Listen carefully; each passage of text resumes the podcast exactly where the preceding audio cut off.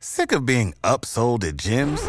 My guy, you're currently a base member. For $90 more, I can upgrade you to our Shred membership. For $130 more, you'll be a Swole member. And for just $300 more, you'll reach Sweat Platinum. At Planet Fitness, you'll get energy without the upsell. Never pushy, always free fitness training and equipment for every workout. It's fitness that fits your budget. Join Planet Fitness for just $1 down and $10 a month. Cancel anytime. Deal ends Friday, May 10th. See Home Club for details. Says tonight, the only two things that you two candy asses should concern yourself with is this: is your role, know it, your mouth, shut it, and if you do that, then the Rock, the Great One, guarantees you will smell what the Rock is cooking. If you smell what the Rock is cooking. The Rock says,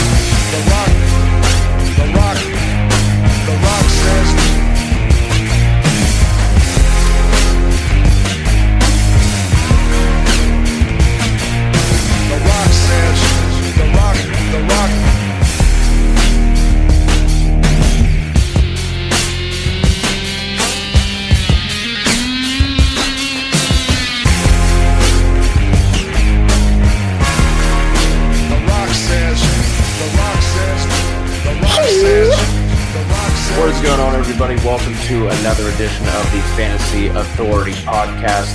That is Cody Kutzer coming through your coming through the ear holes right now. Find me on Twitter at CKutzerFF. Joined as always by the TFA OG Kevin Steele. Find him on Twitter at FantasyWrath13. Finally, through all the ranks, we're bringing back the guest tonight. We're talking. We're bringing out the bringing out the nuts, flopping them on the table, and we're bringing in Robby Jeffries to help us do that. We need a we need a third set of nuts on this table here. Just a big old nut party. Everybody getting the cashew bowl out. Everyone just picking, picking, picking at the nuts. Find him on Twitter. Find at NFL Robby. You can find his work over at the Dynasty Happy Hour. We got SFB in the air. We have trades being requested. Fellas, how are we doing? What an intro! I, I am I am honored to be the third uh, parent nuts on the podcast. That is something I've never uh, been introduced by, um, but it's quite the honor, gentlemen. We are in quite the time. Uh, Scott Fish Bowl, bold takes, nuts on the table. I mean, what more could you want in your fantasy lives? And yes, I said fantasy lives. I don't know. I mean, with that one, geez, just nuts everywhere. Just we're just dropping nuts, and yeah.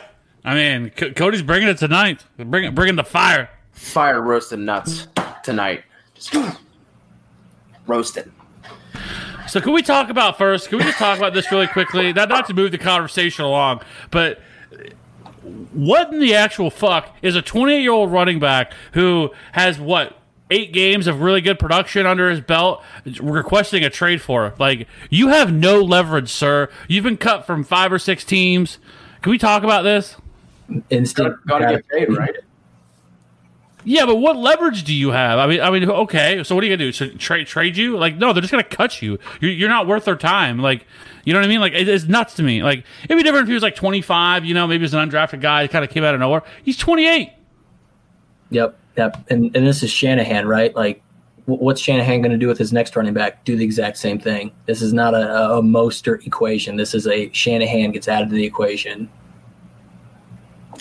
Is there anywhere you guys can think of off the top of your head? We didn't have this on the show sheet or anything, but is there anywhere you can think of if he did get traded that you would be? I think he's being overdrafted as is, but is there anywhere that he would go where you might be like, oh, okay, if he falls like another like two rounds, I still might be as interested, or is it basically the Shanahan system, and if he goes outside of it, you're just completely throwing him to the wayside? Yeah, man. I I don't think there's many spots. Right, we've filled up with this uh, draft class, and and the the guys that are still hanging around, the Carlos Hydes that are still hanging around. Um, I don't I don't think there's going to be any place that he could go where I'm like, you know what, this is a better situation than running with Kyle Shanahan as his one A, at worst one B, and and that type of offense. So no, I I, I think it, it's only downhill from here. One hundred percent. Like the, he, I thought people were, were were to be quite frank, fucking ridiculous for taking him anyways in the fourth round. I mean, what are you doing? They- I mean, I, I don't know. Like I, I never understood that anyways. The people that were taking that high, I couldn't figure. out. I kept thinking like the ADP was broken or something like that, or it was a glitch in the Recen- system. recency bias at its finest. Yeah, because like he was certainly not not worth that, right? And like that's why I've been saying this entire time. Tevin Coleman was the, the the player to take here in the ninth round. And no, there's not a team he could go to that I would even be remotely excited about him going to because I mean it's we're almost August now, right? Everything's pretty much, you know, we, we pretty much have an idea. There's no like great landing spot that he could somehow end up in. He would end up in some another committee somewhere where there would be zero excitement behind him. So no, I don't know. I just thought it was ridiculous. I, I couldn't believe it when I read it today. I'm like, what? This man is asking for a trade. Like, I, hey, my hat's off to him though. M- mad respect to have the. Sp- speaking of nuts on the table, to have that kind of nuts to sit there and request something like that from somebody who's who's never done anything in the league. We have the Emmy Award winner rocking with us in the uh, in the chat right now, rocking live. Carl Jr., uh, our man Berger from Kamikaze fame. He is also not on Team Mustard. That's a sweep then. If, if Berg, three time Emmy winner, is not on Team Mustard, I think that's a sweep on to the next thing. That uh, that seals the deal, does it not? Well, let's uh, let's let's just jump right into this. Let's uh, let's loosen up those belts, drop the pants, and just flop them on down. Let's uh, let's talk some bold takes for the uh, for the 2020 season. Robby, you are the guest. We're going to give you the floor first. Hit us with uh, hit us with one of your takes and uh, and back it up if you would. Now, before I get into this deliciousness, I must say that I, this is a warning, and this is more of a, a, a thought of concern for you guys. There has been quite a bit of nuts on the table talk in the past few episodes, and I think if you guys get to a point where you're just flopping these suckers out left and right, I mean, we're going to get to a point where this is just. I mean, imagine you walk into a room and it's just every five minutes. I mean, you just it loses its appeal, man. We have to be very particular on these. So this is going to be that episode where we're just not we're, we've thought these out. We're going to be particular. So this is a little fair warning here. Uh, they're going to be a little spicy. So first uh, one is our guy Bobby Woods, Bobby Trees, as some people refer to him. Bobby Forrest, as he might be known after this year, will be a top six wide receiver in PPR scoring. Now, um, there's there's there's been a lot of you know quiet momentum build with with Bobby Woods. Like before, he's always going late. You never hear uh, Bobby Woods come up before you know sixth, seventh round. He's always kind of a back end guy, Jarvis Landry type of guy. And then all of a sudden, you know, the last two years after getting 130 targets in the Rams offense, he's, he's people are starting to realize, oh, this guy can ball a little bit. And I don't know, after just getting two touchdowns last year, the only thing he really needs to change is is upping those touchdowns uh, and do, doing the math. If he just gets six touchdowns from last year, he jumps from wide receiver 14 to wide receiver eight. I mean, just just getting four more touchdowns. So, I mean, that's how close he is to to being here. So maybe it's not as spicy as, as I'm making it sound, but um, Cooks is gone. Um, he's gotten 130 targets the past two years. Only had 15 games last year.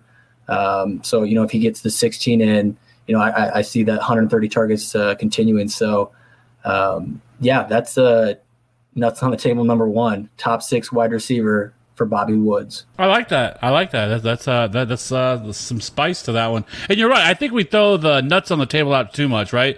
Like we don't want to lose this luster, right? Because then it just becomes like, oh, you're just we, we're just floozies, right? We're just throwing them around everywhere, like We're like just floozies. without, without cares in the world, right? So you know we should be uh, diligent in how and how the nuts on the table takes come. So you're right. Right. I, I agree with that. You reeled us back in on that one. Although, although I will say, whenever I'm throwing them out, this you can look, but you can't touch. So I, I'm not, I'm not a floozy. You, you can, you can admire them. You Listen- can, you can listen to the glance at them. You can glance at them from afar. Hear the thud in the distance. yeah. we- I just don't want this podcast to be for the streets. You know, we don't, that, we're, we're not we're not about that live. So My mom didn't raise me for the streets, man. Cal, what, what you got? So I I thought long and hard about this because you know I didn't want to go back to the well of some of the stuff that we've talked about. So I, Yes. I'm bring, I'm bringing fresh nuts on the table, if you will. Uh, I'm going Derrius Guice as a top ten running back this year, right? I don't think that's that's that spicy, but I for some people he is. I mean, he's he's only a what a sixth round pick, I believe uh, right going right now, which I think is ridiculous. That people have forgotten how good Derrius Guice actually is, and he has not been given the opportunity to spread his wings. But I think he's going to rise from the ashes like a phoenix this this year. And he's certainly the best running back they have there. Yes, they brought in Antonio Gibson, but I feel like that he is somebody that is going to utilize much more as a uh, a gadget type player, at least year one, where they're going to kind of use him all over the place. Where I think Derrius Guice can um, come in and you know last year he only in this five games he played, he only received 36.9% of the opportunities, only averaged 8.4 carries per game, to basically 10, 10, touches per game with two targets per game that he got. I think that raises significantly. I think this is what the first offseason since his rookie year that he comes in healthy because he's not hurt. Uh, he did get hurt at the end of last year with that MCL, but MCLs, you get over that pretty quickly. So I like Derrius Guice a lot. And if he's still going in the sixth round, I think that is an absolute steal. Yeah. I mean, talk about that. And then just, just look at AP if they start to fade, fade him out. If, I mean, there hasn't been too many talks of, of retirement, but, you know, I, I don't see him him being that bell cow that that they had last year when Guice went out. Um, Gibson's going to have some of that receiving work, but uh, yeah, dude, Guice, if it's the big if, right? If, if he stays healthy, 5.8 yards per carry last year. I know the sample size is a little small, but he's always produced well. The offensive line has, has been underrated. I know Trent Williams has left town, but um, yeah, that's that's definitely a, a spicy but believable yeah, when he's been able to stay healthy, he uh, he's definitely shown flashes. The the AP thing, I'm super interested in how they're going to use Antonio Gibson. For for me personally, um, think he can be a, a, a gadget plus. You know, I mean, I, I, can see him having standalone value from the receiving game, and then if Guice goes down, I'd, I'd be interested to see how many carries he gets. But I digress. I'm going to go with uh, with another running back who I also believe is going to have an RB one season, and that is going to be the return of David Johnson. Uh, I think he's currently he's he's at least being ranked, I believe, at like RB twenty two. I think his ADP is somewhere in the somewhere in that same area. Uh, Kev, you had the you had the tweet about him not too long ago that you know kind of made everyone seem split. But here here's the case for David Johnson one, the most important thing, uh, Carlos Hyde, the the jag of all jags, had a thousand yards last year with the Houston Texans behind an offensive line that I think um, Football Outsiders had them 21st in adjusted line yards. So it's not like they had this great offensive line that was just opening up massive holes for Hyde. Uh, so that like that that first and foremost, I think even if David Johnson isn't you know, the DJ of yesteryear, if Carlos Hyde can put up a thousand yards in this offense, I think David Johnson can do that too. Uh, and half PPR, I think Hyde was RB 23, and full PPR, he was RB 26. And that was because he had no passing game usage. Uh, Duke Johnson, I think, was top nine in routes run last year. Had a, I think he was like third on the Texans in targets as well.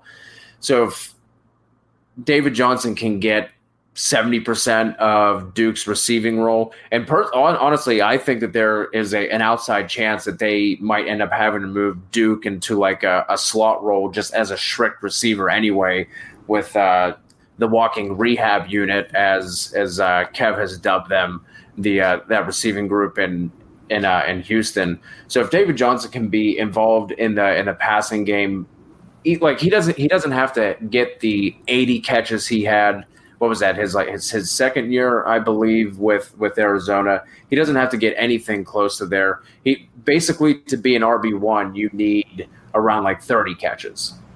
I David Johnson can absolutely do that. Uh, he's more dynamic than Hyde is. We saw what Hyde did last year. They're going to be playing from behind. There's going to be plenty of targets to go around. And if any of those receivers go down, that's just going to open up more opportunity for David Johnson. So I think we we see him slide into that back end of the of the RB one conversation, and uh, he will be an RB one at year's end. Yeah, it's it's uh, interesting because you mentioned moving uh, Duke into the slot. Uh, they do have a need for slot wide receivers, don't they? they only have uh, Will Fuller, Stills, Cooks. You know, isn't isn't that like the toughest team to project on what's going to happen there? Like, you could tell me any one of these guys is going to be um, a the leading wide receiver or, or anybody's going to get more than 65, 70 targets, and I could say, yeah, you're, you're probably right. Like I couldn't tell you if it's going to be Stills, uh, Duke Johnson, David Johnson. Like who who's going to be the number one, and let's just take the number two or number three. I think it's 100% Will Fuller. Like I think Will Fuller has top 10 upside. Like I think it's a little bit ridiculous where he's being he's going as well.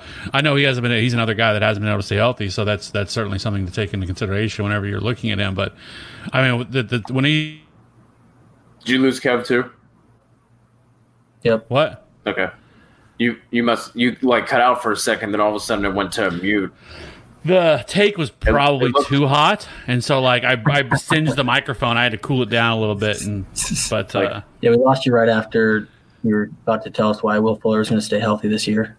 well, he he just is. I mean, it's just. I mean, there's. I'm not a probably- doctor. That's probably what did it. That's probably what did it. The microphone. we, we can't have this. Look, Shut this down. Shut it down. Dar- Derrius Guice is going to stay healthy, and Will Will Fuller. You want you asked. It too is much. 2020. Remember that. It is Too much. 2020 where This everything can happen. Okay. This is true. So, and Eric it- Ebron is finally going to break out. Completely Ooh. break I- out. I I almost put him down as one, but uh, I I went with a different tight end.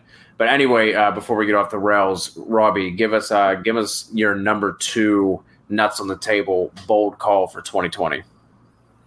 Yeah, man. Uh, sticking with the the running back game and maybe the um, veteran running back game. Now, people think this individual is older than he was, but we did on Dynasty Happy Hour. We did a little uh, name, uh, mystery name, and found out that Todd Gurley is 25 years old, and he's never played less than 13 games in a season.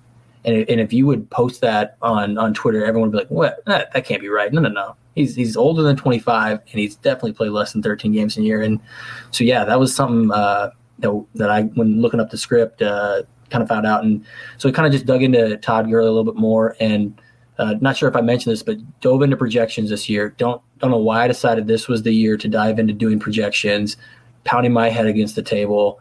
Um, but yeah, working my way through that, and Todd Gurley, man, it, again, let's let's keep on hitting that button if he stays healthy um, which he has. Even even though he has the, the knee issues, he's continually played at least 13 games. Um, I have him as a top six running back in PPR for 2020. Um, right now, he's going as like running back 15 in most redraft leagues that I've seen.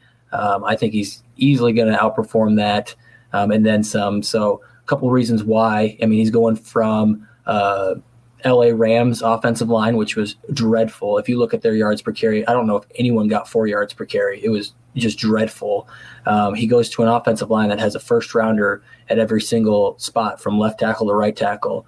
Uh, Jake Matthews is uh, obviously kind of the, their anchor on that left tackle, but Chris Lindstrom out of Boston College last year was a really promising right guard. Um, you know, kind of just rose up the draft boards as as we got close to the draft and ended up going. Uh, I can't remember exactly where, maybe in the twenties or something like that.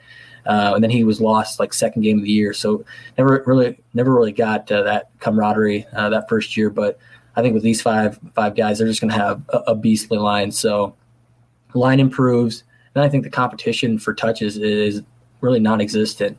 Um, Ito Smith, Qadree Ollison, Brian Hill, like sure we got some names there. You've heard of them. They did a little bit of work with Devonta Freeman last year, but none of those guys um, are, are taking away touches, right? They might spell him or um, whatnot, but th- it's not a guy that's you have to account is going to get you know uh, 100 touches or, or 80 80 carries or something like that.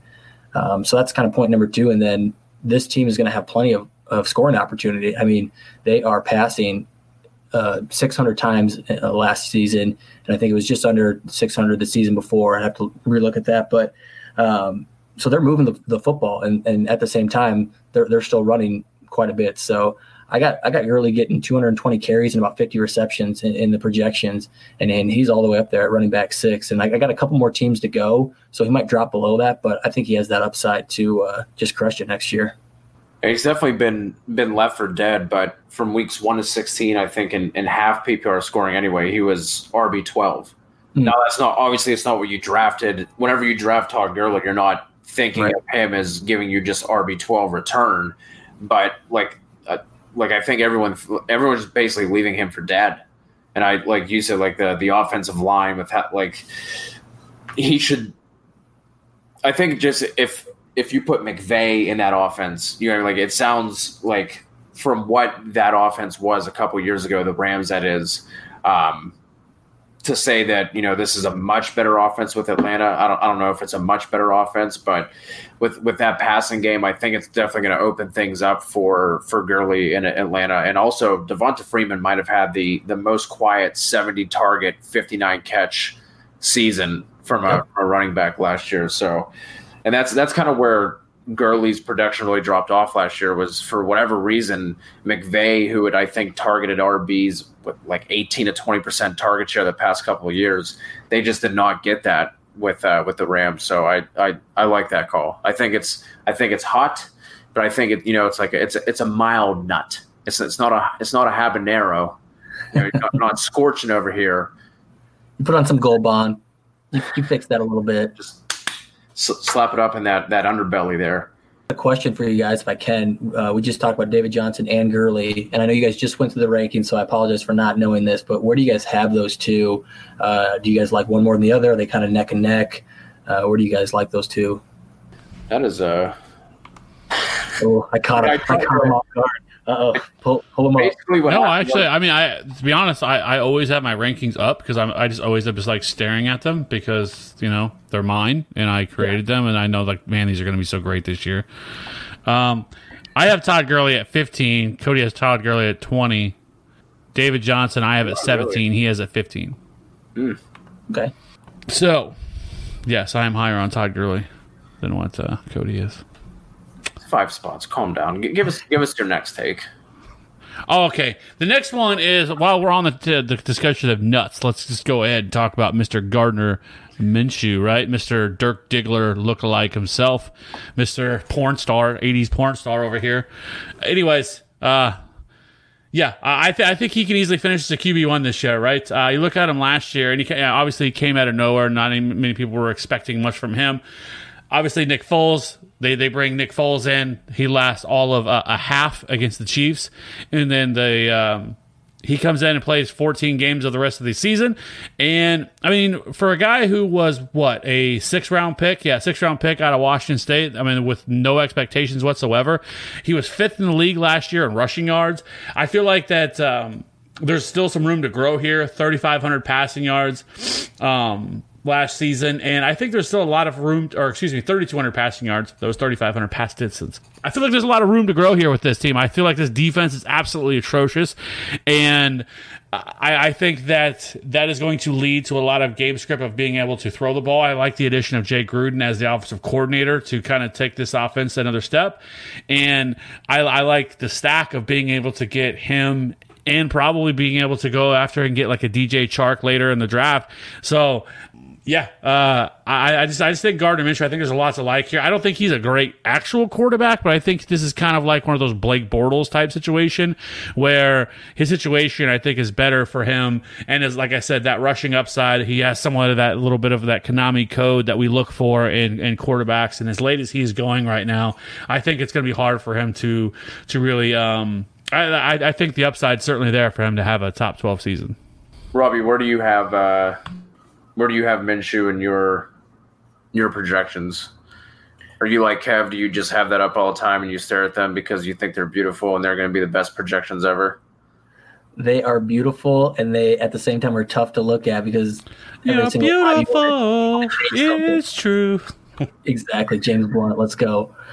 Uh, I have not gotten to the AFC South. I got like eleven teams still to go. AFC South kind of on the lower end of the totem pole. So we'll get to them uh, in due process. But I mean, you know, Gardner just has he has such a huge range of where he can go. Right, like he has weapons. Um, his defense sucks. Like you can see him slinging it, you know, 570 times, 580 times, and then just by volume and, and depth of target with uh, with Chark in the group, you know, he can get up there. It's going to come down to his interceptions and his touchdowns for sure that kind of sets him, um, gets him to that level that Kev's got him at. But um, yeah, he, he can definitely be bottom of the barrel or he could be, you know, top. So that that's one that just you want a late guy, like Kev's saying, you want a late guy that has all that boom. Uh, that's definitely got to aim for. Well, I mean, some of the other things you look at him too. I mean, he was fifth in deep ball completion percentage last year. He's sixth in play action completion percentage, like I said, and then he was fifth in rushing yards per game with twenty four point six. Um, so, I mean, those are kind of all the markers you're kind of looking for as somebody that can um, really support uh, you know, and he, I mean, he's absolutely free, almost free right now in drafts. So he's one of those guys that I would take a chance at if it doesn't work out. But like I said, I think all the opportunity is going to be there for him to really, uh, you know, take another step this year. But again, I, I don't think he's a great. He's somebody that I think that'll probably get replaced after this year. But much like Blake Bortles, can still provide you with that QB one upside. Absolutely. Blake Bortles has shown you do not need to be a good actual quarterback uh, to be a good fantasy quarterback. Well, I think people forget that sometimes. People get those two things confused. Like when you're talking about fantasy, it's like I don't give a shit how good you are, how many games you win. I don't really care. All I care about is how many fantasy points you're putting up. And wasn't it Tom Brady? was it two years ago, two seasons ago? Like just was absolute trash, but people are drafting him as a quarterback one, and he was just had a quarterback twenty finish just because. Well, he didn't have much for weapons. I think it was the year Edelman got hurt, but I mean, people were drafting him all over the place. It's like, no, he's definitely really good, just not for fantasy. Yep, absolutely. I have a uh, I have a Jaguar for our double digit darling segment coming up. A little little foreshadowing to to throw that out there. Uh, my next one uh, kind of alluded to it a little bit earlier. I almost went with Eric Ebron with like a, a ten touchdown season with the Steelers, but I ended up reverting back to to the old ways, going back to the back to the brand for TFA and that is Chris Herndon is going to return a tight end one season for us in 2020. Um, if we go all the way back, let's go all the way back to 2018. You know, it seems seems so far away. Um, whenever Herndon was involved in that offense, whenever his usage and his production really picked up from week six to 16, he was tight end six during that span. Um, fast forward to 2019 he obviously had the suspension then he had what was it the the hamstring injury i believe and then he finally got back on the field proceeded to get injured. I think he played less than like 20 snaps or something. He had he had two targets and one catch on the year. Um, in the games that ryan fucking griffin was active he was almost a tight end one last year. From weeks two to 14 like i said whenever griffin was active uh, he was tight end 14 on the year there there are a lot of question marks with that receiving group, just with all the additions. Now we're if you add in all the the COVID craziness and who knows what all that's going to look like. Uh, I, I definitely like Mims for dynasty purposes. He was one of my favorite rookies. We talked about him a bunch. But if you, if you look at who Darnold, you know, the, the quote unquote chemistry, the rapport kind of thing, who is it? It's Jamison Crowder, who's going to be a, a five year, uh, you know, a, a five yard A dot kind of guy, and Chris Herndon. Like that, that's really it. And unless you believe for some reason that all of a sudden Adam Gase is going to look at Le'Veon Bell and treat him like Steelers Le'Veon Bell, spoiler alert, he's not. It's that's that's who it's going to be. So th- this year, uh, Chris Herndon finally works his way back into the the TFA fantasy heart, and he gives us a tight end one season absolutely possible. I mean, just think about what it takes to be that tight end eight to twelve, or is it seven to twelve? it is a low like bar. 500 yards and like four touchdowns. Yeah. it, it, it is a low bar, but if you look at if you look at his um, ADP, I think he's like tight end like 22, 24 right now. Like in terms of redraft, you don't even have to draft him. He can no, be a guy no. you just pick up off the waiver wire. So like it, in terms of where he's going, maybe this isn't the, the, you know the the nuttiest of nuts on the table. You know, maybe maybe just a little uh, you know, what's a what, what's a what's a small nut? It's just just a little little little peanut. A macadamia, maybe? Is it macadamia yeah. nut small? Yes. Macadamia nut cookies are fucking delicious, though we we do have to say that before we disparage the the small macadamia nut. It is, it is a delicious nut. Anyway, maybe not the maybe not the boldest of all calls because of the low bar, but in terms of where he's going in, in redraft leagues right now, um, jumping all the way up to a tight end one season, that would return a lot of value for your uh, for your fantasy team. So, Robby, we uh, we have three listed out here for our bull calls. Give us your last one. Okay, so this one uh, comes with a little caveat because it's one that I hope actually doesn't happen because, like most other people, I am pumped up for these 2020 rookie running backs. Um, we have you know five or six of them that um, are just going to light the world on fire, and I hope they do. But with all that said, I think Kareem Hunt, backup running back for the Cleveland Browns, will outscore all rookie running backs in PPR scoring this year. So, kind of just to delve into it, um, Kareem Hunt's big thing is his pass catching right now. Uh, obviously, he's talented as a runner, but with Nick Chubb in that offense, that's not his primary way uh, of getting fantasy points. Is his pass catching. Uh, last year, he snagged 35 or 37 receptions on 44 targets, um, which was good for 84% of, of his targets were completed. So um, his for his career, that's 82%. So this guy is having an amazing completion rate, um, which is just something you really don't see from anywhere else. And you take that with along with now they have Kevin Stefanski coming in uh, as head coach. Uh, Alexander Mattison got 100 uh, carries last year with Kevin Stefanski, um, and he was only doing 13 games. I know um, Cook had a little bit of injury there, but Mattison had his own, so he only played in 13 games and got 100 carries. So uh, I definitely think Hunt gets at least 100 carries to go along um, with those targets. He was getting roughly, I think it was like four targets per game last year. Um, so, I mean, I just think he can get up to 50 targets, 60 targets, convert most of those into receptions. Um, and he's just going to be, you know, better than a lot of these rookies who are going to, honestly, they, they will take over eventually, but a lot of these rookies are going to split early down work uh, early in the year. Um, so I think it, will take a little bit for them to get going. And I just think with that offensive line, they got Jedrick Wills in the first round at left tackle, Jack Conklin at right tackle. They've really bolstered that line, and and Kareem Hunt is, is poised to be a great value in drafts. Maybe we need a little a little singlet bet here, Jobby. I will, I'm going to say that Cam Akers outscores Hunt. You are going to take my nuts on the table take and do a bet against be, my you better be careful how you're pausing that sentence. You're going to take my far extreme nuts on the table take and just take a, the little bit, eh, just outscores him.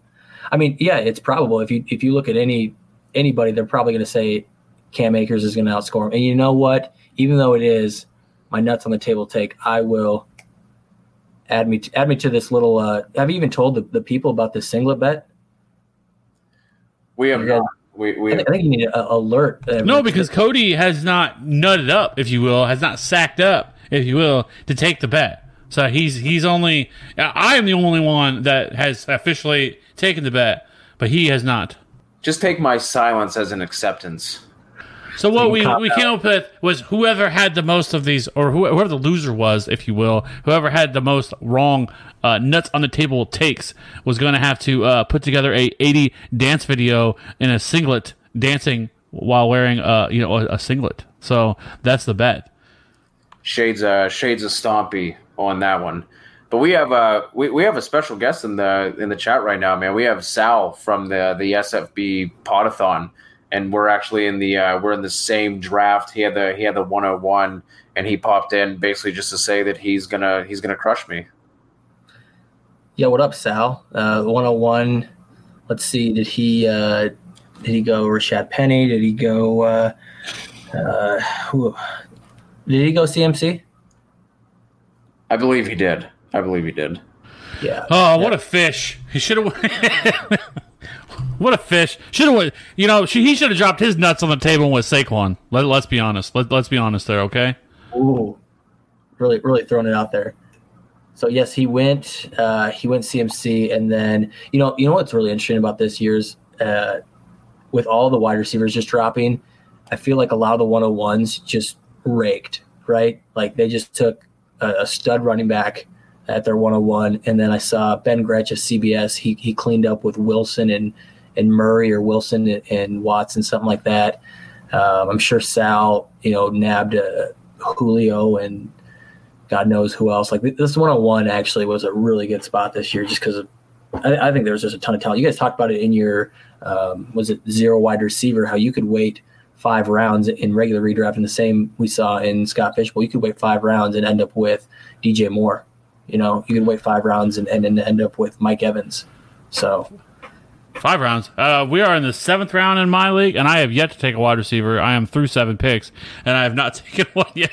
Oh, No wide probably- receiver. you probably still have like Cooper Kupp out there or somebody, or Juju's definitely still there. No, no, they're all gone. Like it's it's getting rough now because like Tyler, I was like, you know what, Tyler Boyd. I bet I was like, you know, what, I bet Tyler Boyd or T. Y. Hilton's gonna be there. You just wait.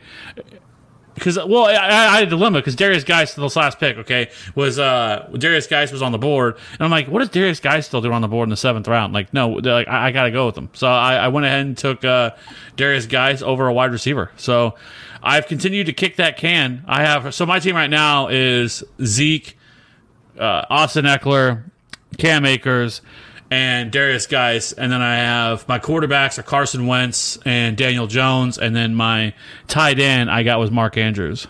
I mean, that's solid. I still have no tight end, and in the sixth round, I I couldn't couldn't wait on receiver anymore, so I finally pulled the trigger and went with uh, Calvin Ridley. Who are you? Who are you going with your next pick? Who are you taking with your next pick? Yeah, tell us I don't, even, I don't even think we made it. I don't think we made it out of the sixth round yet. It's been a uh, it's been a relatively slow draft, and I'm not complete. Like I don't care. Like people have shit. To, like I, I don't mind it. I I see. Uh, I, I see uh, people in like 10th, 11th, 12th round at this point. I'm just like, Fourteenth here. yeah, we're we're still chilling in the in the, in the sixth, which is completely fine by me. Like Kev, we talked about it off air. I think on Monday. Like, what else do you have going on? Just chill out. Absolutely nothing. I know. Chill out, Karen. It's gonna be okay. You know. So yeah, kind of we, we interrupted nuts on the table for some Scott Fish Bowl talk, and just wanted to get it in here real quick while we're on it. You guys just came out with the zero RB, which kind of turned into bolster. Or what, what was your Kev? What was the word for one one running Robust back? wide receiver. robust, robust uh, running back uh, to get one, and then you kind of uh, fade running back for that. Yeah, uh, this draft for Tom Corson and I are, are co-managing uh, for Scott Fish Bowl, um, and it's actually really fun. Just a little little plug here. I definitely recommend doing co-managing uh, for this. It's it's definitely a cool experience, but we just kept on finding that these guys kept on going right before us. And and I know everyone says, you know, I got sniped, I got sniped. It's it's literally happened. We we agree on a guy, we've been boxing back and forth. We're like, okay, this is our guy. Boom, right before us he gets snagged. So it happened with Mixon, happened with Josh Jacobs. And so we've continually just had these guys snagged. And so we didn't go running back until the sixth round. And so we definitely this is for the first time in my life, have done zero running back, which kind of feels like going vegan. I, I, just I've never I've never done it, but I just feel like I just feel like sucks. it's different. It's just a little little off. And that's how I feel with that's how I feel with my team right now because I am I am always team wide receiver. But in the Scott Fish Bowl, it's made it to where it's almost like there's no point in taking a, a wide receiver because they've they've neutered him to the, to such a point where you don't really have to take a wide receiver. So I'm not really worried about getting a wide receiver. So every time there's been a running back there that I want, I just go with the running back. And I knew I wanted to get a tight end because if it's the the tight end premium aspects, I knew it was super flex. I got my my quarterback. So like I'm not even really that worried about it, even though I'm going into the eighth round and still do not have a wide receiver. So, but no, I, I agree. Like it's uh, definitely different because I am much more on the opposite. I usually stack, and I, I've I've noticed that I feel like I've seen a lot of teams, especially from like a lot of analysts, going like uh, uh, some sort of form of zero RB where there's they're going wide receiver heavy, and I'm like, am I missing something here? Because like, there's no reason. Like, I'm not seeing any point of, of going that strategy because of the fact that th- this they just don't have the same kind of upside that the running backs or you know or even the tight ends do. Some of the tight ends do. Yeah, it's a it was a foreign concept to me. And then we looked down and we're like, well, shit, I guess we're doing zero RB. Better start Googling what the hell you're supposed to do when you go zero RB. And so I'm like, oh, great. Don't worry. TFA pod has a little uh, zero RB. Oh, wait, they don't. They're going robust running back. They literally, um, we're talking about zero RB here. Uh, actually, you should just go robust running back. Little, little asterisk. Thanks for nothing. Little asterisk. Get one good one, and then you can then you can skip it. All right, I, I think I'm Yeah. up next for the right. Yeah. Speaking of speaking of running back, Kev, your uh, your third take. Hit us with it. Well, we can't have a pod without a mention of Keyshawn John or Ke'Shawn Vaughn, right? So here I am. I, I, I, saved my third one. I didn't fill it out just to give you guys suspense, and now, and now I, I finally put it in right before. And Ke'Shawn Vaughn, RB one. I am so tired of hearing people try to talk about Ronald Jones like he's supposed to be something. Like in, like it, now, like. But the great part of the whole thing is that Ronald Jones just keeps moving up those the, those ADP, just keeps moving up, and Ke'Shawn Vaughn keeps moving on down. And I'm like, thank you, thank you.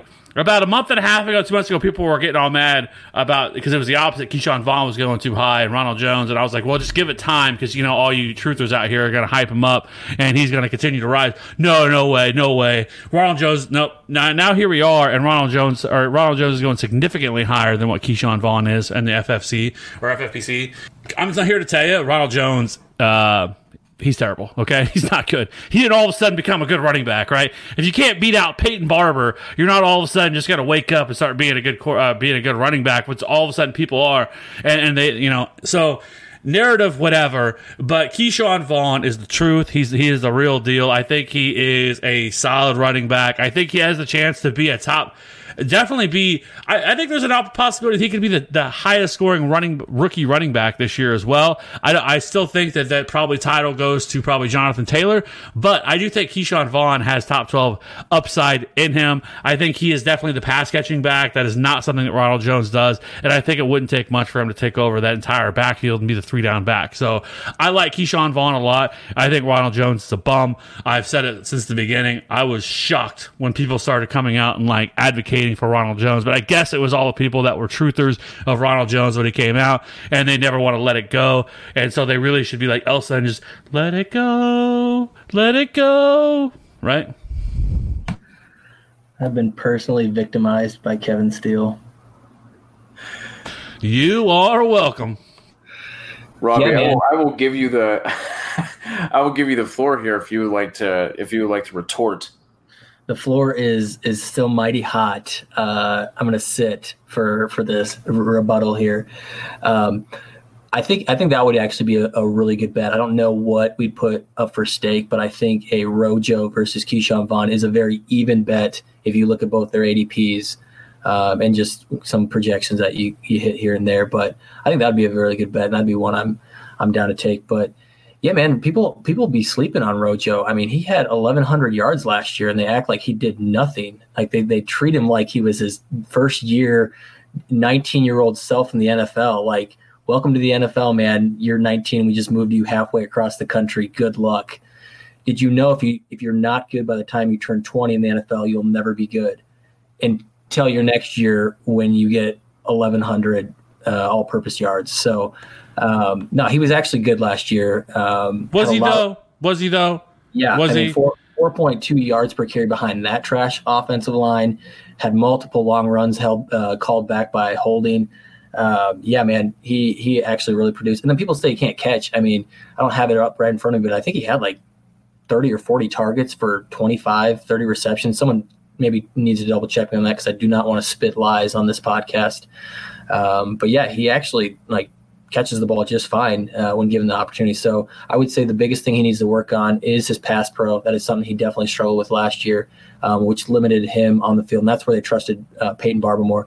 Peyton Barber is literally just that jag, run of the mill guy. You want to ask him to not fumble, get three and a half yards, and pass block. He's your guy. And that's why it's crazy. You're like, why did the Redskins sign this guy? It's like he's literally just that guy. You want to not lose the football, get three and a half yards, pass block, that's your guy. So I know Peyton Barber's a jag. I'm not here to, to say Rojo. For the ones who work hard to ensure their crew can always go the extra mile, and the ones who get in early so everyone can go home on time, there's Grainger, offering professional grade supplies backed by product experts so you can quickly and easily find what you need. Plus, you can count on access to a committed team ready to go the extra mile for you. Call, clickgrainger.com, or just stop by. Grainger, for the ones who get it done.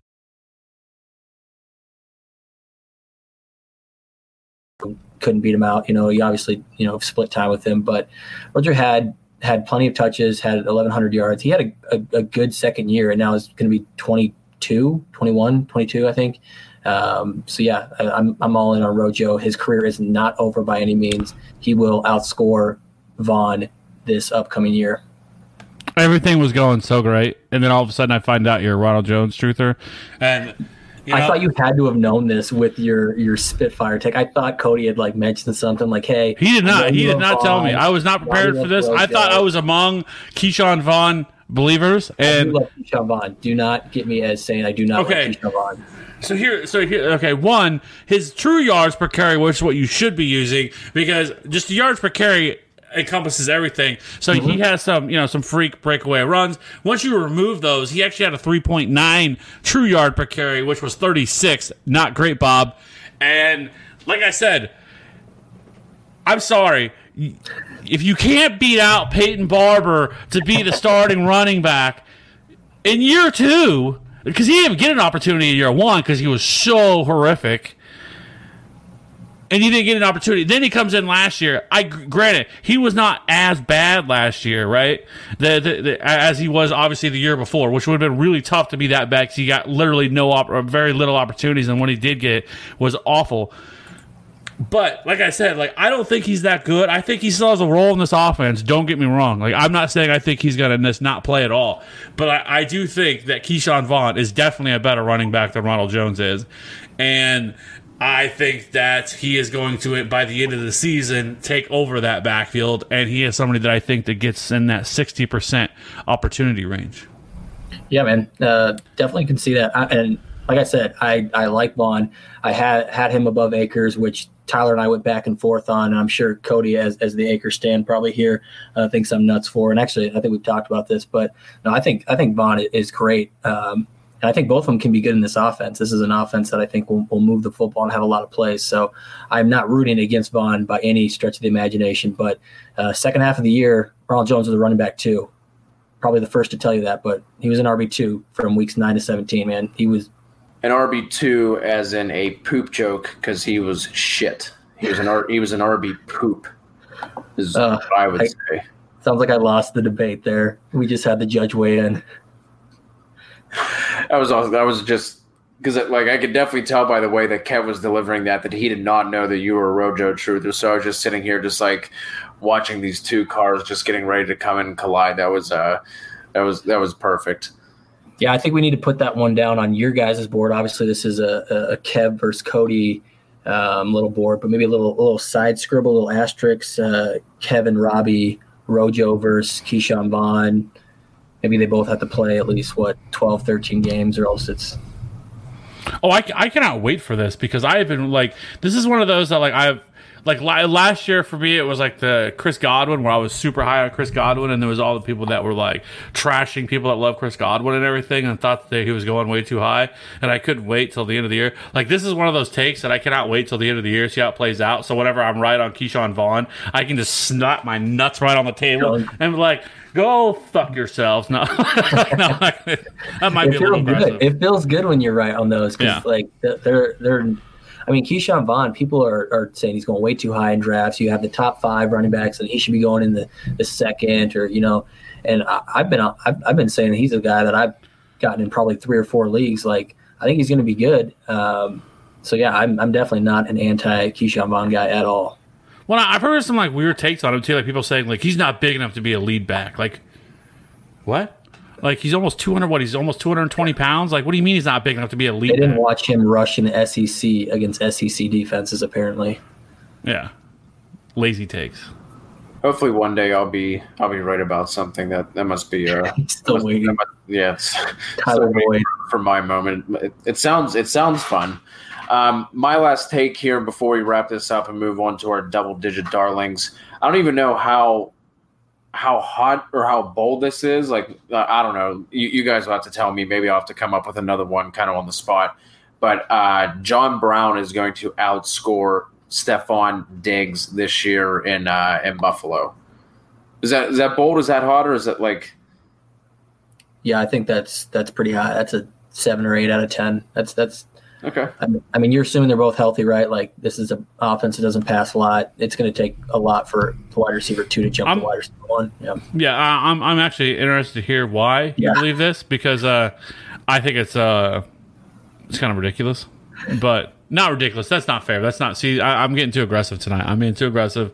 Um, Don't hold that's- back. Just tell him. Just tell him what it is. It's wild. Well, I, I don't. I Stay in that rocking chair, Pappy. I'm just saying, like Stefon, like if they're they're kind of similar players, right? They're both deep threats, but like like Stefon Diggs is like one of the best, if not the best, deep threat, uh, uh, deep ball receivers in the league. And I mean, what else does John Brown do? And now the alpha is here. And so I I just, I just would have a hard time believing that John Brown is going to be able to beat out Stefon Diggs, barring they both stay healthy. I think John Brown is a is a better fit for Josh Allen. As good as Stefon Diggs is, he's what like what like whenever I don't know I, I don't necessarily think of him as I think he can win deep. I don't necessarily consider him a deep threat. I consider him a, a Stefon Diggs. yeah.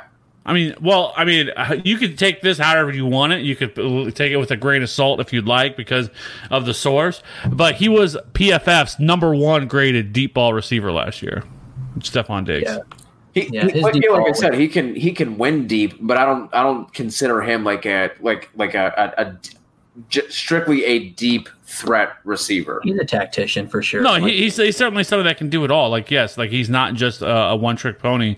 I mean, I think last year his his A dot was like 15 or something, but the the years leading up to that it was like 8, 10, 11. So like Yeah. Yep. And Josh Allen is not accurate. That's not gonna. You, you- we want to talk about quarterbacks that might not be good in the NFL but are good for fantasy. Put Josh Allen in that fucking column. That's that's the column that he falls into. Hashtag analysis. you watch out though. You watch out though. There's some people like Evan Silva has him as like an MVP candidate this year. Like, there's people that love some Josh Allen, love him, have him as a top five quarterback. Love Josh Allen this year. Yeah, fantasy wise, fine. Like I, I can. I don't see it. I have him as I have him as 15. So I like I'm not in that camp, right? Like I, I and I may be I may be too too uh too that's probably too low considering his rushing ability and everything else that he brings to the table. But anyways, I digress. Yeah, just I, it doesn't matter how much of a tactician that Stefon Diggs is. Like I think in terms of targets, I don't see Diggs having a, a massive amount more of targets than John Brown does. You know I mean? Like I think they're going to be somewhat similar. And just with with what we know Josh Allen is as a passer, his his whole thing is he can throw the ball over them their heels. And I, I think John Brown is going to fit that better. Do I think that in terms of talent that John Brown is better? Absolutely not. Stefon Diggs is one of the best receivers in the game, bar none. All around in terms of he can win at every level, tactician, separation, all, all that shit. Strong tweet game. Dude, he, he has he also has one of the best sports moments probably in NFL history as well. No. So, dude, love me some Stefon Diggs. None of that shit's going to matter with with Josh Allen throwing him the ball. So, like I said, I, I think their targets are going to be fairly similar. The receptions might go more towards Stefon Diggs, but I think the the yards and possibly even the touchdowns are going to be on John Brown's side. So I'm going to say that John Brown outscores Stefon Diggs, and John Brown is good too. Like if you want to if you want to watch somebody who's just like fun to watch as a receiver when healthy, John Brown is one of those guys. I mean, he had was seventy some catches over a thousand yards last year, six six touchdowns. It's still going to be a, a low volume offense. I'm not exactly sure where all these targets are going to come from because I don't believe that they have a lot of vacated targets on that offense. So I think that those two kind of just uh, you know are going to be fighting for the the same amount. Um, like I I think Cole Beasley's still going to be involved. I don't think he completely goes away, but I just think John Brown is the better fit for this offense. And that's Uh, what I have to say about that. I hard hard hard disagree. Hard disagree. But And we are all dumber for having table, had if we all agreed. Would not be nuts on the table if we all you agreed. have you you get no points. All right, so for like the 37th time over the past two months, let's talk about some late round flyers, right? Let's talk about some late round darlings, if you will. How about we do that? I'm down. Okay, Yeah, we've we've we've done this. We've done this uh, a, a time of or two, Ways. a time or two. A- a yes, time or we two. have we have diced it up. We've sliced it. We've we've sh- we've shredded it. We've uh, all every way you can. But we're doing it again. because this is we're for the people, and people love the late round flyers.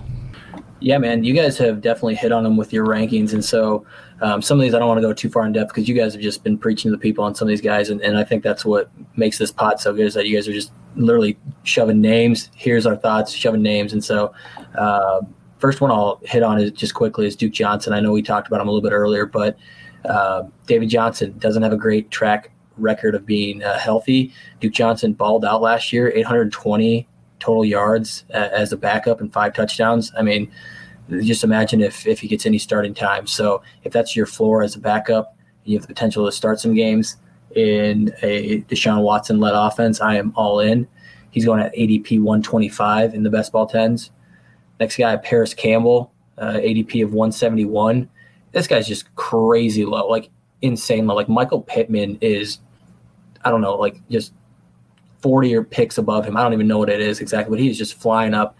And, and, I get it. Like he's in the new hotness. Parris Campbell was a, a no show last year. He pulled a Ronald Jones, so uh, he, everyone's leaving him for dead. Kev hasn't pitched off the, the edge of the earth. He's gone. Um, but he had every injury known to man last year. I think uh, obviously Philip Rivers had an amazing slot guy in Keenan Allen, but he is, known for his deep, deep, deep balls to Mike Williams, and he's known for just hitting that slot. So I think Parris Campbell is going to be that slot guy for him. Um, just a just a good later round guy to, to, throw on your teams that can be a good PPR asset. Um, next is Blake Jarwin. we were talking about uh, top 12 uh, tight ends. Blake Jarwin, I think, is a lock for top 12, and I actually wouldn't be afraid to say that he's going to be top 10 or top 8. Uh, Jason Witten, 37 year old Jason Witten, was tight end 12 last year. Um, this is a more athletic Jason Witten. This is a guy that's that uh, runs deeper routes, has a, has a better ADOT. Um, he's going to get 80-ish targets. Jason Witten had 80 targets last year. Jarwin had like 40. Uh, so even not not combining all those targets, just just giving him the 80 uh, Witten got, he he is going to finish above tight end 12, and he's going um, ADP is 150. I think tight end he's going like tight end 17 or something like that. So he is a, just a massive steal for me. Uh, Jared Goff, uh, ADP of 143. So this is everyone saw with with Bobby Woods that you know only, only had two touchdowns. A lot of that was Jared Goff just not getting in the end zone with his passing touchdowns. He had a 3.7 TD rate, league average like 4.5 percent. That that's going to positively regress. Uh, he's going to get back up there. So let's say he had that four 4.5 percentage of TD rate last year. He would have jumped from quarterback 13 to quarterback nine last year. He's going as quarterback 18. So I mean, if he does as poorly as he did last year, he'll still finish five spots better. And if he gets an average touchdown rate, he's going to double where he's going. So that's insanity for me. And then Russell Gage, you get you guys hit on Russell Gage last time. Nothing else I can say. There's so many targets on offense. He's wide receiver three, going to get just targeted after Ridley, Julio, Hurst, um, and some Todd Gurley. But they throw 600 plus times. He's going to get at least 75 targets. And then if there's any injuries, bump him up for more. He's literally free, absolutely free. You, you get paid money when you draft him. I don't, I don't think people realize how well he played last year, especially down the stretch, because he, was. I mean, he wasn't like a, a, you know a monster or anything, but he was certainly serviceable down that last part of the season. Last what was it, five or six game of the season last year. I don't think people really realize that uh, how much opportunity he got, and so um, I actually think there's a possibility that he will. I I, I don't even know if it, I wouldn't say it's a possibility. I think it's uh, it's somewhat likely that I think he could actually um, out target Hayden Hurst. You have some hesitant because it's tough with Hayden Hurst, right? Because like while I like the upside and I think the tar- some of the targets can be there, but I also think that we are somewhat getting caught up as well and just just automatically giving him all of the receptions, all the yards that Austin Hooper had last year. Which if you go back a few years before that, that really wasn't happening um, with with Austin Hooper. Right? This was kind of like even Hooper's year before that was solid, right? But like I think I think it could be a little dangerous for us to just automatically hand Hayden Hurst that role and like he's just going to automatically step in and be a top five tight end. So, but I think that's what that's that's what's happened with him. That's why we continue to see him rise up. So I do think there's an opportunity here for Russell Gage, and like you said, he's absolutely free. So I think he is one of the most, if not, he, he might be the most undervalued guy right now that's going um, that you can get because nobody's touching him. I'll jump in here for uh, for for my double digit darlings. Uh, I liked a lot of those calls, Robbie. There uh, there are a lot of guys that, that we've talked about, and Parris Campbell also a, a very nice dynasty buy, if I do say so myself. Um, the first guy I'm going to touch on here, Jalen Reagor, wide receiver one in Dynasty, going to be the wide receiver one in terms of, of rookie performance in, in 2020 for your redraft leagues as well. He's going late, and I, I that's not one that I necessarily understand either. There's a lot of talk about a, a bounce back year for Carson Wentz, and who's outside of the tight ends? Who who else is going to give Carson Wentz the the production to get him up into the to the top five quarterback range? It like I, Miles Sanders, we love him. He's going to be involved, but you're not going to run that like he's not he's not going to be a, a Christian McCaffrey, Saquon Barkley to where he's going to return you you know high end wide receiver two kind of production. Uh, Jalen Reagor is also he's like I said he's just going he's going way undervalued. I love him this year. Um, someone that I briefly touched on earlier, Eric Ebron, uh, with an ADP of 164, and all this is according to uh, Best Ball AD Best Ball 10's ADP since the uh, since the beginning of the month. Um, again, that the the late tight end strategy is certainly viable if you're going to pass on on the the top three, top four, because after that you can kind of poke holes in a bunch of those guys. Um, again, it's just a it's a question of what do you feel super confident in with the Steelers? You have Juju. I know a lot of people are high on Diontae Johnson. I can't fully buy into that yet. James Washington, Chase Claypool. I mean, maybe Chase Claypool beats out Eric Ebron for that tight end role because that's where he should be playing anyway. But if they put Claypool on the outside, let him be that, you know, that I guess that Plaxico Burress kind of just big body X receiver and just let him, you know, just hey, you you go line up on the outside and just and just run down the field and, and open things up for Juju. Outside of that, I, I, I think we could see Eric Ebron with a eight to ten kind of touchdown year, and if he gets that, I mean that almost that basically puts him as a lock for a tight end one season, like regardless of how many catches and yards he has. So. Uh, he's someone that I'm super interested as, as as far as a as a late round tight end goes. Uh, the guy that I was touching on earlier when Kev brought up uh, Minshew as, as one of his uh, nuts on the table takes, Laviska Shenault. Again, you look around with, with these late guys. I'm I'm looking for upside and finding a, a path to relevancy, right? So you take a look around the Jags receiver room. It's DJ Chark, and and then and then what? Like Keelan Cole, you watch your mouth. Oh my god, I there it is. There it is, Robbie. If if you wanna if you wanna jump in on this one. Uh, Kev, is Keelan Cole gonna make the Jags roster after August? Is he going to be on the team? Why would he not? So, so okay, let's let's let, us let us break this down. So, I mean, it's about to go an hour and a half. By the way, it's, it's clearly it's clearly DJ. Uh, it's clearly Chark, right? And then it's Dede Westbrook, right? Who's the number three? Is it Chris Conley? Probably, but it's definitely Keelan Cole. All right, Keelan Cole is we need to let that man cook, right? He came out of nowhere. They need to let him go. Let, let's send him somewhere else. Get Keelan Cook or Keelan Cook. Keelan Cole can cook, right? Like he is a much better wide receiver than what you guys are giving him credit for. Like I think he is somebody that that is going to go to a second roster, go to a second team, and explode. I, I am a Keelan Cole fan. You almost hope he gets cut because when he goes to a roster that's not as full, I think he has a better chance. But he's wide receiver five right now on that team, and so I, I think that you just hit it right there. If he gets cut, I like him a lot more. Laviska Shenault, Laviska, Laviska Shenault is going to do what Kev only dreams of Keelan Cole doing. Uh, the last guy I'm going to throw out here, someone else who's absolutely free, Ito Smith. Again, was was that's that's not a not a not a situation that worked out great last year, right? Like I, I don't think Ito Smith is a, is a special talent by any means, but I think he's better than fucking Qadree Ollison and Brian Hill. And if I, I don't think that Todd Gurley is cooked, but I'm also definitely not going to be putting any bets down as far as him staying healthy for 13, 14 games. So if he goes down for any period of time, he has an ADP of Ito Smith. This is has an ADP of 237 Again, completely free. You're shooting for upside with these late round guys. Um, and Ito Smith was definitely the running back that the Falcons preferred. He was the first man up whenever uh, Freeman went down. He got hurt himself, and that's why we saw some of those other guys being involved. Um, they they always I don't think I, I don't know maybe if they brought someone in as a as a UDFA or anything, but outside of outside of Gurley, obviously, I don't think they added too much to that depth chart either. So I think if Gurley goes down, Ito Smith is going to get the uh, going to get the first crack. And with everything that we've laid out with the Falcons' offense so far through the several pods this offseason, through the pod today, uh, Ito Smith could be stepping into a into a really nice situation if Gurley were to miss any uh, any time whatsoever. Yeah, man. Uh, love love some of those takes. I think the, the first one you hit on with Jalen Reagor is, is, becoming more fruitful by the day, right? With the DeSean Jackson uh, stuff that came out yesterday, I believe it was.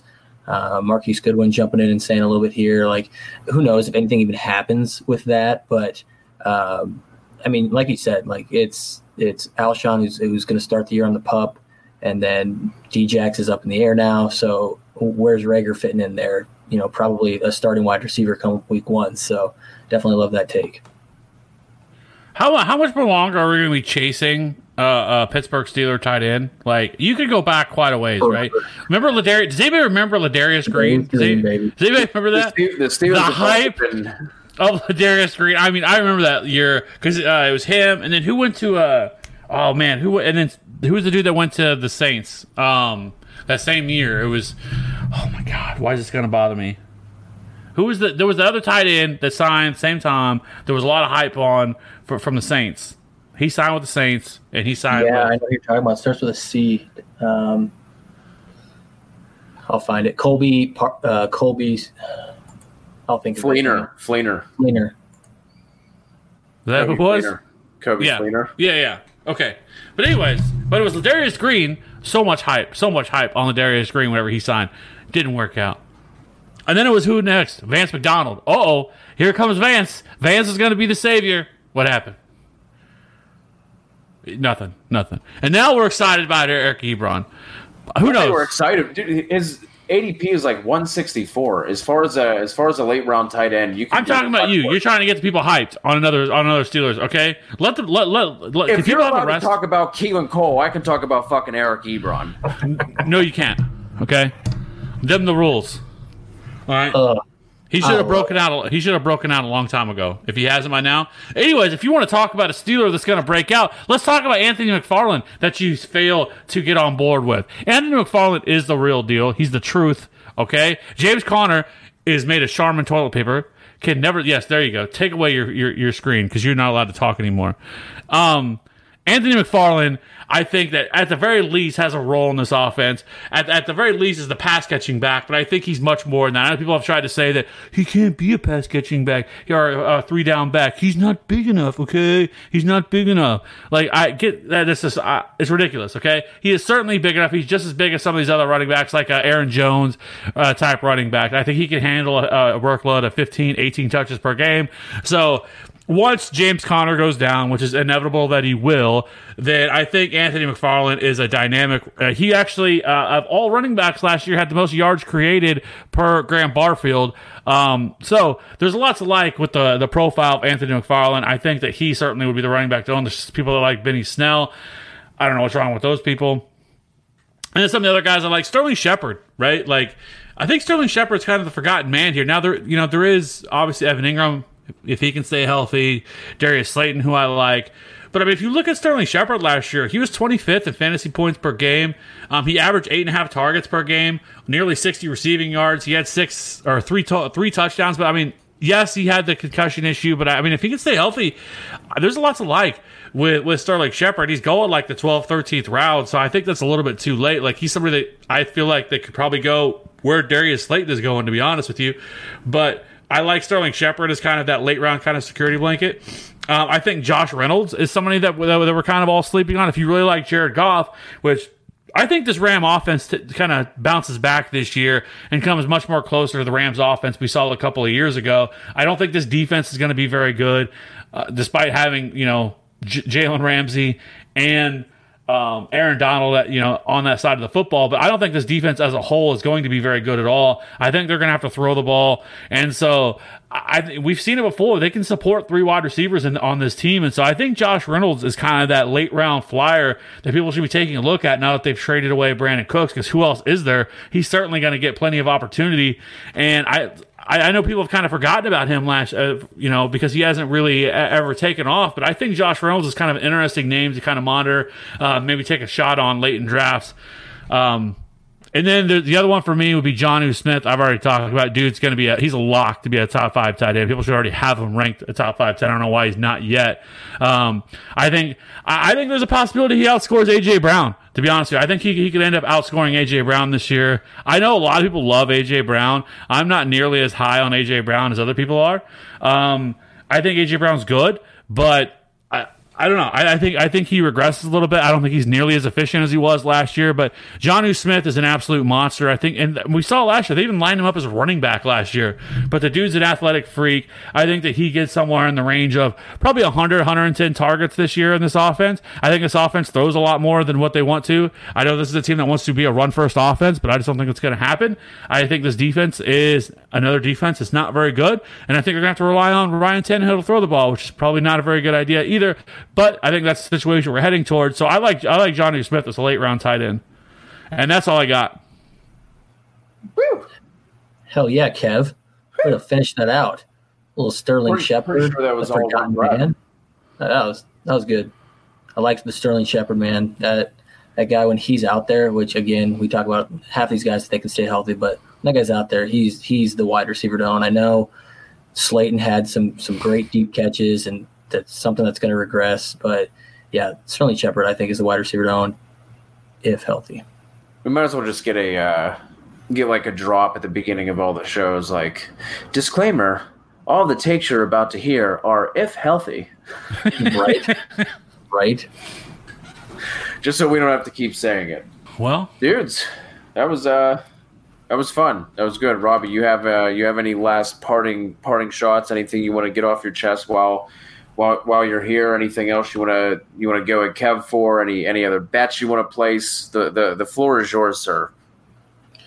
No, guys. Uh, really appreciate you guys bringing me in. This was this was a good little uh, little trio here. Um, good topic, good uh, good back and forth. Um, like I said before, you guys are, are kind of unique in that it's not just uh, oh I like this guy, yeah I like him too. Next guy, um, I like kind of the back and forth. Uh, you guys uh, do a good job with that. So happy to jump in, uh, talk a little bit of uh, late guys and some some nuts on the table, which is is always a pleasure. So, like like we said earlier, kind of kind of keep those selective. Take your shots uh, with care. So, um, get a get a board, write them on the cell phone, whatever. Because um, I'd love to revisit this uh, in 365 days for sure.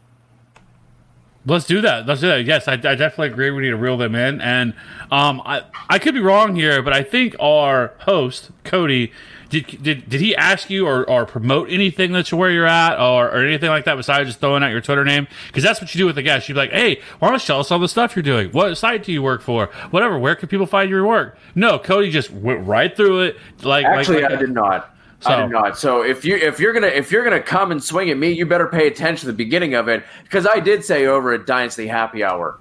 I don't remember hearing that. I don't remember hearing yeah, that. Yeah, because you don't pay attention to me. You don't listen to me anymore. yeah, sounds like an angry wife or something like that. Like you're never home. You never pay attention when you are home. You're out there playing with your video games or watching your foosball. Like you don't ever pay attention to me anymore. Your foosball for sure. Every time I look over, you're just looking at the Fantasy Authority YouTube channel. I don't, I don't, you don't, you don't even pay. I feel like we're so close and we're so far away. Uh, but yeah, you guys can find me at Dynasty Happy Hour. Do some ranking over there. Uh, understand kind of your guys's, uh, you know, thankfulness of being done with ranking because once you're finished with that bear, it's like okay, I don't want to touch these for three months. But sadly, news is is ever changing. Um, so do a little bit of that, and then just dove into projections. Like I said earlier, I, I started doing that this year. Um, talked to a couple guys in the industry. You know, John Bauer has been a lot of help, um, kind of getting me going. Jordan Richards. So um, that's a project I hope to finish up here in July. Have all the teams done, and then kind of tweak as I go. But um, it's it's really eye opening stuff. You kind of putting numbers down and seeing where they actually fall. Um, so yeah, that's kind of what I'm uh, working on. Are you going to be putting those projections out anywhere? And uh, as Kev said, these are these are mine. These are for me. They're right here. Um, no, I'll, I'll throw them out for whoever wants to uh, read and ridicule uh, whatever might happen. But uh, yeah, I think uh, probably just you know a couple tweets with some some screenshots here and there. Nothing nothing too fancy, but um, it's it's been a fun process. So whether they're they're accurate or not, it, it'll be fun to kind of see uh, how they end up after 2020. Yeah, for sure. Well, God bless you for putting in all that time. Okay, Yeah. God bless you because ain't nobody got time for that. You know, like it's, it's enough a task to try to put together rankings and do all that stuff. So, can I get your opinion on a dynasty startup trade? Yes, you can, Travis. Let yes, you can. Hey, hit us hit us with it. In the in the meantime, uh, but yeah, man, um, we, we had a uh, speaking of the the the TFA YouTube channel, we had a we had a comment on our Henry Ruggs video. Uh, someone jumped in and said, "For a sports page, uh, you guys just really talk out of your ass." So, Robbie, good good for you for for putting all that work into projections. Me and Kev just go into the the fantasy pros thing. We click some names around, and then we make uh, we make what eight six six pods out of it. Yep. So You guys good, are just good for here you for doing the work. Me, me and Kev are just out here just blindly clicking on shit, and we're like, oh, if I if, if I have if I have learned anything though from that Henry Ruggs video is which I should have already have known this from being a Chiefs fan is that if you say anything negative about a Raider, uh, any Raider, it doesn't matter who it is, you will get the wrath of God come brought down upon you for, for doing something like that. Because that video, that one video has gotten a lot of views, but we've gotten like 11 um, thumbs down on that one because people are just so upset with the fact that we are not as we weren't at the time as high on Henry Ruggs, and we did it before the Raiders even draft him. Like that's the funny part. Like I think with that we did that show in like February with um, Jesse Reeves, and we were talking about him, and they did not appreciate. yeah, that one. Uh, he he started off as a as a divisive prospect in that uh, that YouTube video and all the co- like because I, I think like you said, I think it's been like 13 thumbs up and like 11 down, and like the the comments have been the same, like people being like, "Yep, not touching him," and then like the very next one is, "You guys are fucking idiots. He's a baller. What are you talking about?" And then it'll go back to like, "Yeah, like I'm not I'm not touching him." So that that one's been uh that one's been really fun every time I see the the notification on the on the YouTube channel and something coming in for the the Ruggs video. But uh, Travis Thompson is kicking it with us in the YouTube chat. Uh, his startup question in a in a dynasty startup, his trade was uh, give the 104 and the 1009 receive 210 503 703 and a 2021 third round rookie pick and this is for a 12 team superflex tight end premium league um, dude I, I really struggle with moving around in startups. I, I really do. I've if, if there's anything i've learned from the from the trade offers i've sent out in in startups um, the response has never been good for for me personally. Uh, just looking at this i'll give my quick thoughts and i'll let you jump in robbie. Um, man dropping from the 104 down to the 210 and a, and a super like the the super flex obviously is going to push some talent down, but going from the 104 to the 210 just seems like a that that feels like a, a big drop. Obviously, that's nice picking up the the 503 to 703, which is going to go which is going to go undervalued. Uh, the 2021 third doesn't really do anything for me in this particular trade. Um, I, man, that's that's that's a little further than I would feel comfortable dropping back. Um, Robbie, what do you what do you think? Do you have any any thoughts on this? Yeah, I think it's it's pretty vague until you put names to that, and, and that's that's what always happens. And I think that's how you win in a lot of these trades. So I definitely um, advocate to people that when you are in startups, that you try these things because when they're a bunch of picks and and whatnot, and you throw in four of them, it's it's just super confusing, and people don't take the time to actually like, okay, what is this actually like? The 104, you're talking about one of these top four guys. Um, CMC's probably gone, Mahomes is probably gone, but you're talking about Barkley, Lamar, Zeke, Kamara. So you're talking about a top four four dynasty asset. Um, so that's pretty good, right? But then you go down to like the 20 range, which is roughly where the 210 is. Um, and now you're talking Miles Sanders, Chris Godwin, CEH, Josh Jacobs. And then you pop down to the 503. That's roughly around the 50, 51. So then you're talking about Calvin Ridley, Courtland Sutton.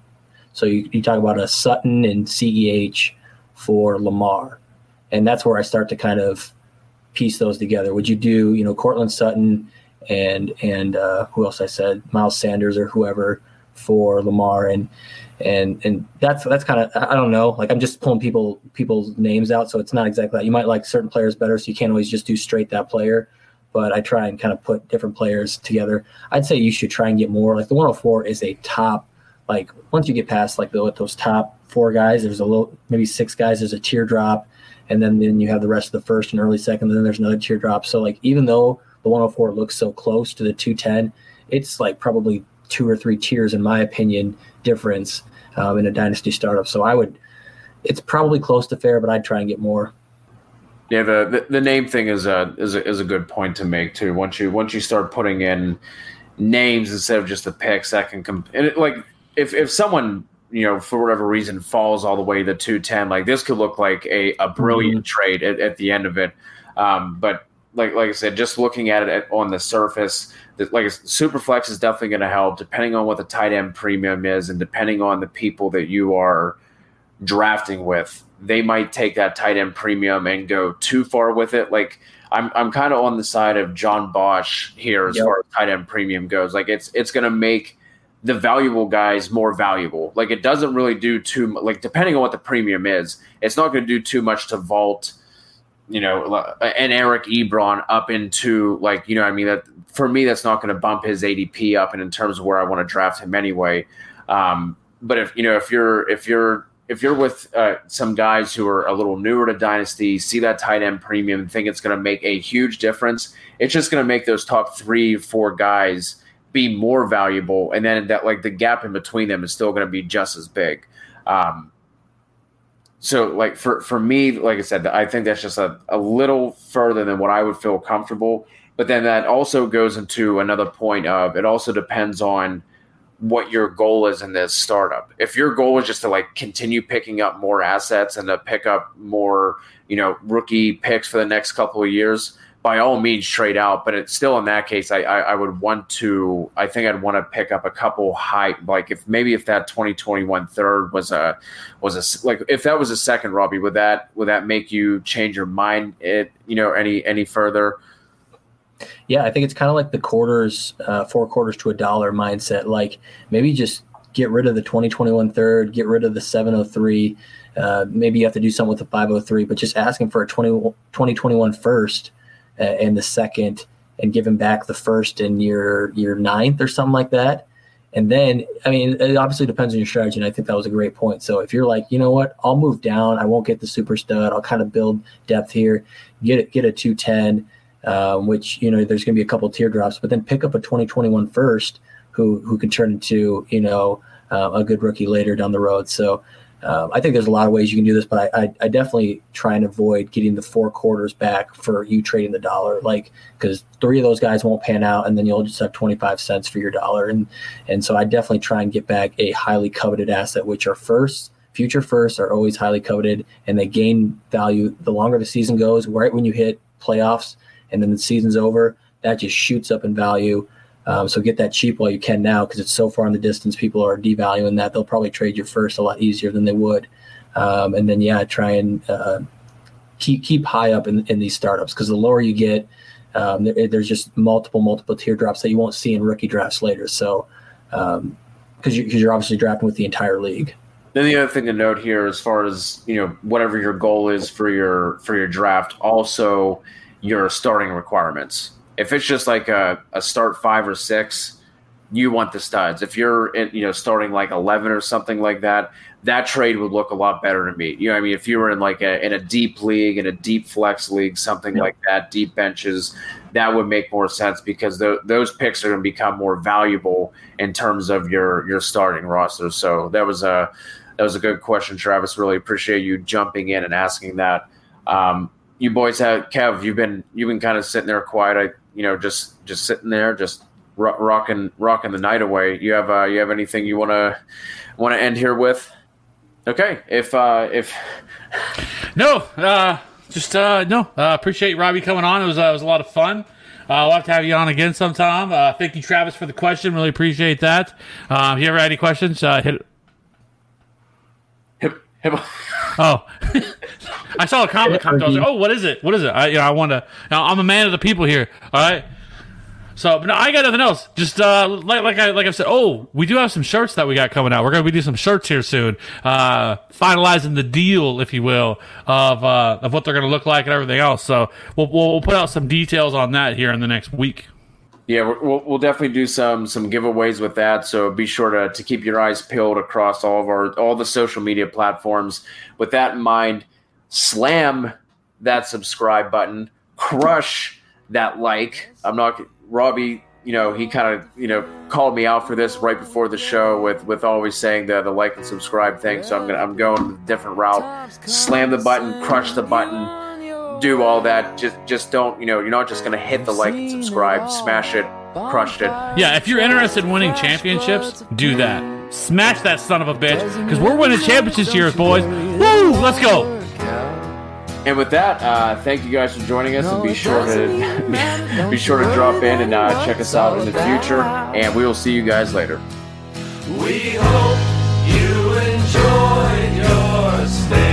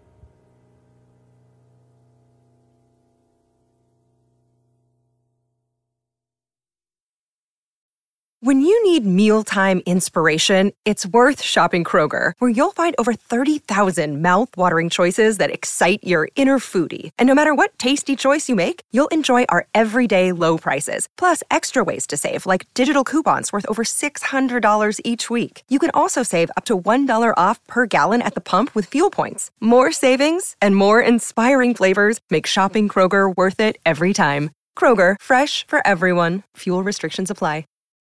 When you need mealtime inspiration, it's worth shopping Kroger, where you'll find over 30,000 mouthwatering choices that excite your inner foodie. And no matter what tasty choice you make, you'll enjoy our everyday low prices, plus extra ways to save, like digital coupons worth over $600 each week. You can also save up to $1 off per gallon at the pump with fuel points. More savings and more inspiring flavors make shopping Kroger worth it every time. Kroger, fresh for everyone. Fuel restrictions apply.